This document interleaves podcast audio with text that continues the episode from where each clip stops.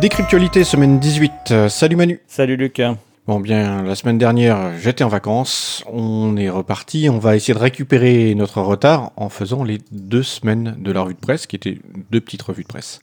Clubit.com, l'Union Européenne se lance sur Mastodon, l'alternative open source à Twitter, un article d'Alexandre Bohéro. Qui va toucher le sujet dont on va parler ce soir et euh, qui fait plaisir parce que l'Union Européenne c'est un gros truc et ils vont rejoindre un autre gros truc, un Mastodon. Donc, euh, bon, non, qui est pas si gros, hein, mais qui est bien. Un Mastodon, c'est pas un mot français en, fait, on me suis fait reprendre par euh, Marie-Odile. c'est mastodonte en bon français. ZDNet France, Europe, 38 organisations et entreprises demandent le droit d'installer tout logiciel sur tout appareil. Un article de Thierry Noisette. Alors, c'est un goût d'ancien. Ça me fait penser à une époque où on avait ce qu'on appelait la vente liée. C'est-à-dire que quand on achetait un ordinateur, on achetait forcément du logiciel privateur avec. Un peu comme si on achetait une voiture et on avait euh, la marque d'essence qui était nécessairement définie avec. Oui, c'est toujours le cas d'ailleurs, non? Oui, dans une certaine mesure, mais là, dans cette optique un petit peu de faire évoluer les choses, mais aussi la direction, c'est d'essayer de faire des choses un peu plus écolo. Il faut récupérer les vieux matos et pouvoir réinstaller du nouveau logiciel dessus. Donc, il y a toute une dynamique qui est en train de se mettre en place. En tout cas, il y a plein de gens qui poussent pour aller dans ce sens-là. Et là, il y a euh, des organisations, des entreprises qui essayent de dire on doit pouvoir installer n'importe quoi sur le matériel qu'on possède. Next Impact, article 17, la justice européenne valide le filtrage s'il respecte les exceptions au droit d'auteur, un article de Marc Ress. Alors, gros sujet aussi, mais qui date d'il y a quelques mois. On avait suivi d'assez près les problématiques qu'il y avait en lien avec le droit d'auteur, avec euh, bah, les GAFAM et les contenus qu'ils proposent sur Internet, qu'ils dispensent sur Internet. Quelque part, les ayants droit, ils voient les grosses entreprises qui font de l'argent avec souvent leur contenu, en tout cas c'est l'impression qu'elles ont. Et donc il y a des lois qui sont en train de se mettre en place, des mécanismes de filtrage qui vont être requis pour les gros acteurs, qui les dérangent pas forcément, parce que bah, ils sont gros, ils ont les moyens de mettre en place ces systèmes de filtrage. C'est même plutôt nous, les chatons, les petites structures qui risquent d'être embêtés. Pour ça qu'on suit le sujet, parce que mettre des systèmes de filtrage, c'est pas facile quand on est tout seul à administrer un serveur quelconque. Et maintenant, les articles que tu as sélectionnés pour la semaine 18. Donc, Numérama, l'horloge parlante pourrait survivre à travers l'open source, un article de Julien Lausson. Super initiative. Oui, l'horloge parlante on va le garder sous une forme d'open data, on va récupérer les voix, on va récupérer plein de mécanismes, c'est plutôt sympa, n'est-ce pas? Oui, oui, l'horloge parlante, ça fait tellement 20e siècle. Je pense que les petits jeunes d'aujourd'hui ne, ne savent même pas à quoi ça pouvait bien servir d'avoir euh, un numéro qu'on pouvait appeler pour entendre l'heure qu'il était. Toi, tu l'utilisais quand tu étais euh, jeune hein? Oui, j'étais fasciné par cette voix. D'ailleurs, j'aimerais bien savoir aujourd'hui comment techniquement ça marchait à l'époque euh, pour réussir à avoir un automate qui donne l'heure de façon régulière comme ça. La Provence, Firefox puissance 100, pourquoi le navigateur demeure l'alternative la plus crédible à Chrome? Un article de David Bénard. Alors, sans forcément qu'on le sache, il y a une guerre qui a eu lieu sur Internet et qui continue à avoir lieu. C'est la guerre des parts de marché des navigateurs. C'est-à-dire, en gros, pour accéder à Internet, on passe par un logiciel. Ce logiciel est important parce qu'il a des mécanismes qui lui sont propres et donc, quand on propose un logiciel donné, parfois on peut modifier la façon dont le net est fait. C'est ce qui s'était passé avec euh, Internet Explorer version 6, qui était majeur à son époque. Plein d'entreprises s'étaient focalisées sur son usage. Et aujourd'hui, bah, on voit qu'il y a moins de navigateurs. Il y a eu beaucoup de morts euh, dans cette guerre. Il en reste essentiellement deux. Chrome, Chromium, et puis derrière, bah, il y a euh, bah, Google, Microsoft, dans une certaine mesure, il y a Apple. Et puis, il y a encore une sorte de rebelle qui reste vivant malgré tout. Beaucoup de navigateurs qui existent utilisent le moteur de Chrome. Donc même si euh, le nom est différent, l'apparence est différente, c'est le même moteur un peu partout. Effectivement, le seul moteur qui reste euh, pas Chrome à la base, c'est Firefox. Donc lui, il arrive à sa version 100, c'est plutôt sympa, une sorte bah, de marqueur. Chrome l'avait passé il y a pas si longtemps. Donc euh, allez jeter un œil, il faut pas oublier de soutenir bah, ce rebelle du marché euh, des logiciels d'accès à Internet. Il est important qu'il existe. Oui. Et c'est très important parce que si les parts de marché baissent de trop, les éditeurs d'appli web ou de sites internet ne feront plus l'effort de tester sur ce navigateur-là, et donc il tombera encore plus en désuétude. Et petit exemple concret, je connais des power users, comme on dit, hein, donc des gens qui se débrouillent bien en informatique, dans l'utilisation générale, qui tournent sous Windows et qui regardent des pubs quand ils vont sur YouTube, par exemple, sur leur ordinateur et qui ne savent pas qu'avec un bloqueur de pub sur euh, Firefox, on peut bloquer les pubs dans YouTube. Et pour eux, c'est une certitude que euh, voilà, on est obligé de se manger les pubs euh, quand on va sur YouTube. Donc c'est un petit exemple concret qui montre l'intérêt d'avoir un navigateur qui n'est pas contrôlé par Google. La tribune pour un ministère du numérique de plein exercice, c'est une tribune signée par un grand grand nombre de personnes, d'entreprises, d'universitaires et euh, ce genre de gens. Donc euh, c'est le moment en ce moment. Il faut pousser pour essayer d'avoir des acteurs au niveau de nos institutions qui supportent un petit peu nos problématiques, le logiciel libre, d'avoir des mécanismes ouverts, de l'interopérabilité, de l'open data, et puis de pas oublier qu'en Europe, en France, il y a des acteurs qui savent faire du cloud. Et oui, c'est bizarre, il n'y a pas que les Américains qui sont sur ces compétences-là. On l'a déjà oublié dans le passé. On va essayer de construire des trucs avec euh, des emprunts nationaux. On a essayé de pousser des entreprises qui font du cloud et ça s'est écroulé parce que c'était trop artificiel. Mais non, il y a d'autres acteurs qui existent déjà et qui sont compétents. Il faudrait que les institutions les soutiennent mieux. Voilà, donc sujet de la semaine, c'est ce qui fait euh, le gros de l'actualité depuis, depuis deux semaines. C'est le rachat de Twitter par Elon Musk. Pour situer le bonhomme, il est évidemment très connu, donc si certains euh, ne savent pas qui c'est ou voient ça d'assez loin, Elon Musk, c'est un entrepreneur très médiatique, très controversé, hein. c'est un grand provocateur. Il a fait fortune notamment avec PayPal et il est connu pour deux initiatives donc qui sont euh, SpaceX, une entreprise qui euh, a à peu près tout pété dans le domaine spatial avec beaucoup d'argent public américain quand même mais ils ont quand même fait technologiquement des choses qui sont très impressionnantes et pas mal de gens pensaient qu'ils les allaient se planter. Et les voitures Tesla, qui sont des voitures électriques, dont la réussite est un peu plus contestable. Et donc, surprise, Elon Musk hein, a euh, mis des milliards sur la table pour acheter Twitter, alors qu'il n'était pas vraiment dans les GAFAM, ce genre de choses, et à une époque où euh, bah, les GAFAM, les réseaux sociaux sont mis sur le grill, critiqués, etc. Donc on se demande pourquoi maintenant euh, il va mettre son nez là-dedans. Petit détail, c'est l'homme le plus riche du monde, c'est un serial entrepreneur, c'est aussi dans une certaine mesure un geek. Il est connu pour avoir créé son premier logiciel à 12 ans et l'avoir vendu pour 500 dollars, il me semble, et ensuite avoir monté une entreprise d'informatique avec son frère. Donc le gars, c'est intéressant. Il est à la fois ingénieur, mais aussi il a travaillé sur des problèmes euh, commerciaux, économiques. Il me semble qu'il avait des diplômes dans cette catégorie-là.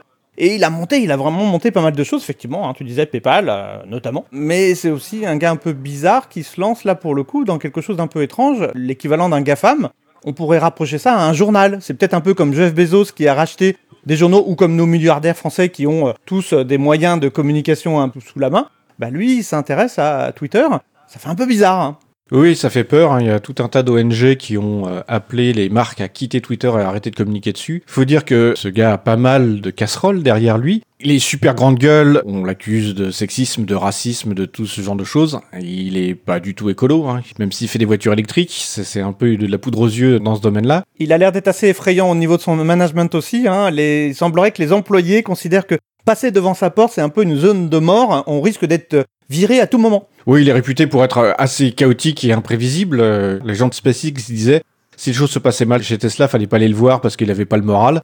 Euh, en revanche, s'ils avaient un truc, une bonne nouvelle, c'était le moment d'aller lui demander des sous euh, parce qu'il allait dire oui. Mais après, il y a plein d'affaires derrière. Il a commercialisé un lance-flamme qui s'appelle pas un lance-flamme. Il a fait des grandes déclarations sur Twitter qui lui ont valu de se faire épingler par les autorités de la bourse américaine parce qu'on a dit qu'il était en train de manipuler le cours de l'action de son entreprise. Et il a plein d'idées, hein. quand il est dans les embouteillages à Las Vegas, bah, il a des idées, il se dit, allez, on pourrait euh, casser le système et faire des tunnels sous la ville pour aller plus vite et éviter l'encombrement. Voilà, et il a plein d'idées et il fait plein d'annonces fracassantes dont un paquet ne vont nulle part ou sont complètement délirantes ou complètement Hyperloop, débiles. Hyperloop, on en parle beaucoup. C'est un peu lui qui a lancé l'idée moderne. Voilà, alors on n'en parle plus trop aujourd'hui parce que c'est une impasse. Donc c'est un truc, il a dit regardez cette super idée que j'ai. Donc L'Hyperloop, c'est l'idée qu'il ne fallait pas mettre en œuvre, parce que ce qu'il a promis comme performance et le modèle qui fait rêver n'est pas possible.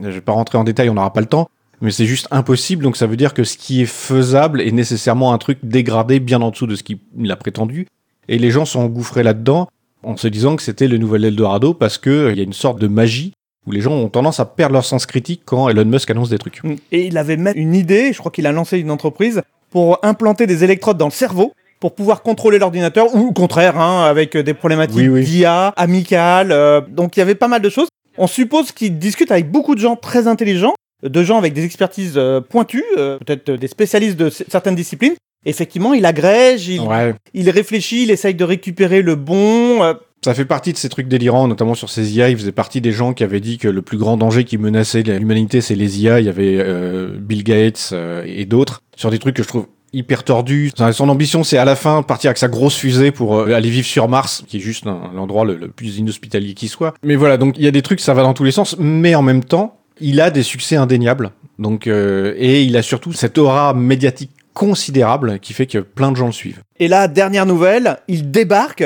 Moi, je m'en suis aperçu parce que je viens de recevoir et je reçois en ce moment plein d'invitations à me connecter avec des gens sur Mastodon. Alors, quel rapport? Bah, c'est parce que il débarque sur Twitter en mode bah maintenant euh, je suis pas juste le sixième personnage le plus suivi de Twitter, c'est ce qui est pas rien, mais je vais posséder en nom propre, dans quelle mesure on sait pas encore, parce que Voilà, mais dès lors qu'il a la majorité, hein, c'est déjà acté qu'il sera patron de la boîte au moins au début, donc ça veut dire qu'il va changer les choses, notamment il veut sortir du modèle publicitaire au moins pour les institutions, que ce soit les entreprises ou, ou les institutions publiques, pour les faire payer en mode abonnement, avec cette idée de se débarrasser de la menace de la publicité, puisque ceux qui le contestent disent euh, aux marques votre publicité, votre marque est associée à des trucs négatifs. Et euh, donc lui, pour contrer ça, dit bah si vous voulez être sur Twitter, il faut payer un abonnement. il a pas mal d'autres idées. Hein. Il arrive un peu comme un nouveau propriétaire qui veut changer la peinture et peut-être même virer le- les, les bâtiments pour les donner à des SDF. hein. Oui, oui, c'est ça. Et puis il a commencé à agresser euh, dans la presse une des responsables en disant que la modération c'est pas bien. Il y a une affaire d'ailleurs qui est sortie sans doute à la faveur de ces guéguerres sur le fait que Twitter avait censuré la publicité sur un documentaire fait par HBO, une chaîne américaine, qui pointait notamment le rôle de Twitter dans la montée de QAnon, ce mouvement complotiste, et euh, donc qui montre que euh, cette entreprise, euh, même en mode bienveillant, disons, c'est quand même euh, faire taire certaines voix euh, qui la mettent en difficulté. Mais Elon Musk arrive et il va sauver tout ça avec son envie de sauver la liberté d'expression. Rien que ça. Parce que lui se met en avant comme étant un absolutiste de la liberté d'expression. Des gens disent, euh, voilà, Donald Trump va revenir sur Twitter, Il ça va la non, hein, parce qu'il est déjà sur son propre truc catastrophique basé sur Mastodon pourtant et qui va pas marcher, truc social.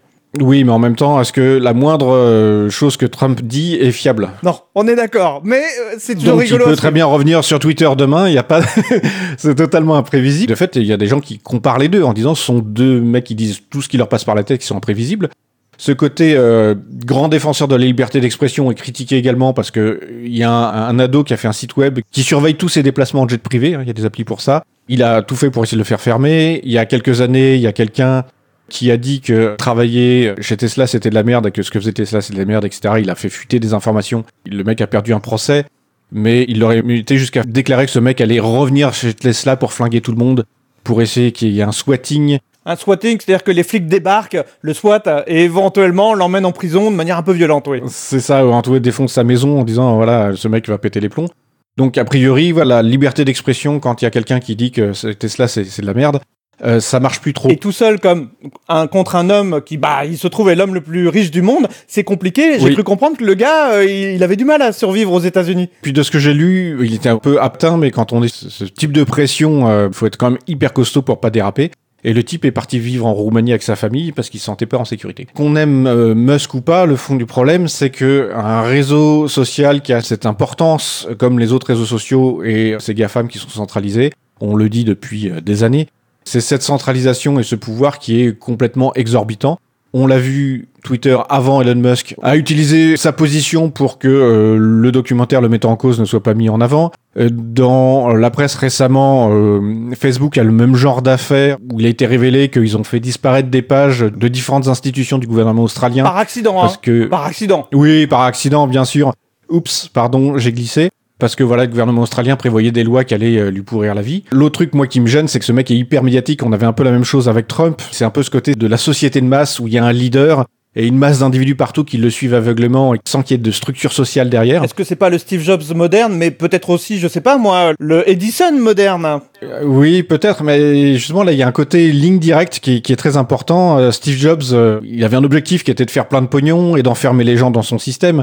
Il a été élevé au rang de héros, mais au final, sa volonté de former la société, etc., était moins forte. Et il n'était pas en train de s'exprimer sur tout et n'importe quoi, il était simplement en train de dire « mon environnement, c'est le meilleur du monde ». Il y avait une sorte de fond politique derrière quand même, hein, et Steve Jobs avait sa vue sur le monde, et, l'univers Apple est, en est le reflet. Mais là, on a euh, quelqu'un voilà qui plus c'est l'inquiétude dans la lignée d'un Trump, avec ce côté euh, voilà de chaos, etc. Alors, c'est un sujet qui est pas encore finalisé, hein. tout ça, ça va sûrement y avoir des évolutions. Ça peut toujours revenir en arrière, je pense, parce que bah, peut-être que légalement, il peut y avoir des blocages, on sait jamais. En attendant, et quoi qu'il en soit, moi je vous encourage à venir nous contacter sur Mastodon. Il y a pas mal d'instances un peu partout. Vous pouvez installer votre propre serveur si vous le voulez, si vous avez les compétences, le temps, devenir administrateur, et comme ça, vous pourrez vous-même censurer vos opposants. Bon, On se retrouve la semaine prochaine À la semaine prochaine Sauf si on se censure nous-mêmes d'ici là.